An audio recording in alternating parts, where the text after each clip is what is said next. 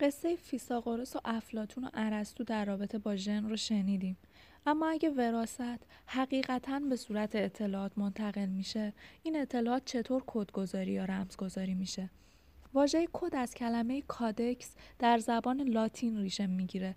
caudex به پوست درختایی گفته میشه که کاتبان نوشته هاشون رو روشون میخراشیدن.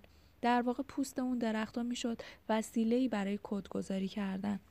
حالا سوال اینجاست که می‌تونیم برای وراست هم کادکس در نظر بگیریم؟ چیزی وجود داره که کودها رو روش قرار بدیم؟ اگه بتونیم چی؟ باید روشون حک کنیم؟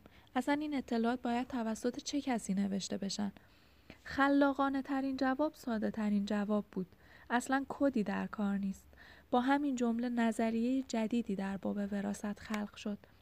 استدلال این نظریه این بود که اسپرم در واقع انسان کاملی رو به شکل یک نطفه بسیار ریز مینیاتوری یا یک ریز انسان در خودش پنهان کرده بود که در انتظار تبدیل شدن به یک نوزاد کامل بود.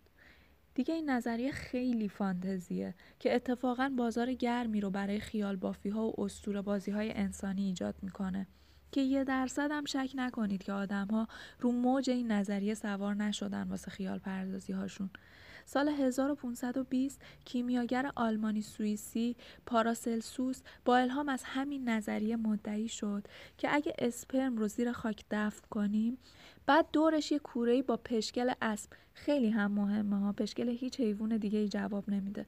خلاصه دورش یه کوره با پشکل اسب بسوزونیم. چهل هفته یا معادل دوران بارداری طبیعی انسان. اگر این خاک رو دم کنیم شبیه به دم نوش یا چای یا هر چیز دیگه ای این ریز انسان نهفته توی اسپرم به صورت یک نوزاد انسان ظاهر میشه. ولی یه نکته مهم هم وجود داره و اون اینه که این نوزاد می‌تونه خصوصیاتی شبیه به حیوله ها داشته باشه که خب این از اون تبصره های دیگه. سخته اما چند لحظه از دنیای خیالی انسانیمون بیرون بیایم. دقیق شیم روی نظریه. داستان اینه که دقت کنین تو این نظریه هم اصل داستان و اون نوزاد گوگولی مینیاتوری بازم فقط از اسپرم میاد. یعنی نقش مادر دوباره فقط و فقط پرورش دهنده است. تا اینم فراموش نکردم بگم که به اون ریز انسان هومانکولوس هم می‌گفتن. یعنی اگه تاریخی بخوایم بهش نگاه کنیم با این اسم مواجه میشیم. خلاصه این داستان هم این بود که رمز یا کدی در کار نیست. تولد یک نوزاد رویدادی ساده بود. انبساط یا بزرگ شدن یک ریز انسان. بعدها به این نظریه اسم پیش ساختگی رو هم دادن.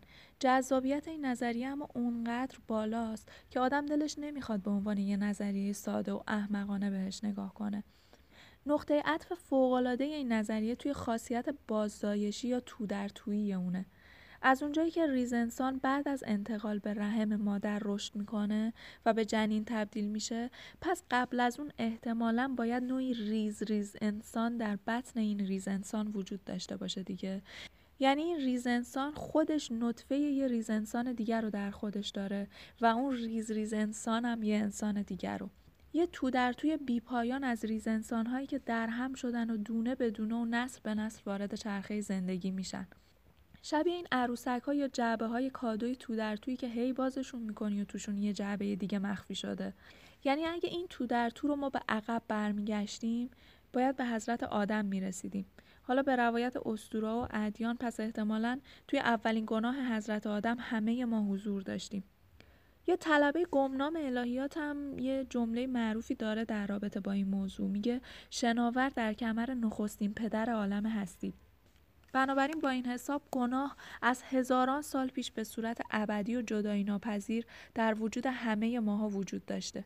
به بیان روشنتر لکه این گناه بر دامن همه ما نقش بسته. نه فقط به خاطر اینکه جد باستانی ما توی اون باغ از اون میوه ممنوع خورده بلکه چون همه ما در اون لحظه حاضر بودیم. و توی اون گناه شریک. و طعم اون میوه ممنوعه رو چشیدیم. شاید واسه همینه که واسه همیشه سیبهای ممنوعه لذت بیشتری دارن. جذابیت دوم این نظریه همین بود که نیاز به توضیح و رمزگشایی نداشت. کاریه که آدمای مذهبی می‌کنن دیگه. چون نمی‌دونیم پس یه نیروی غیبی وجود داره.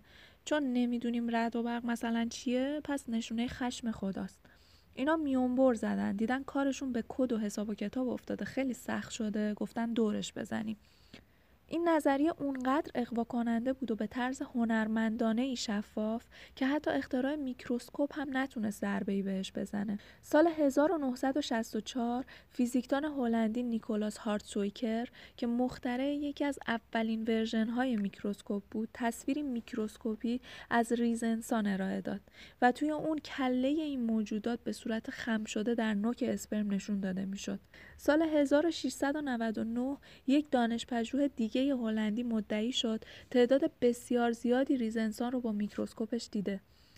در طول قرن 17 هم تصاویر بیشماری از این ریز انسان ها منتشر شد که در طول اونها دم اسپرم رو به تار مو و سرش رو به جمجمه انسان تشبیه می کردن. پس با این حساب تا اواخر قرن 17 هم نظریه پیش ساختگی یکی از موجه ترین نظریات در باب وراست بود.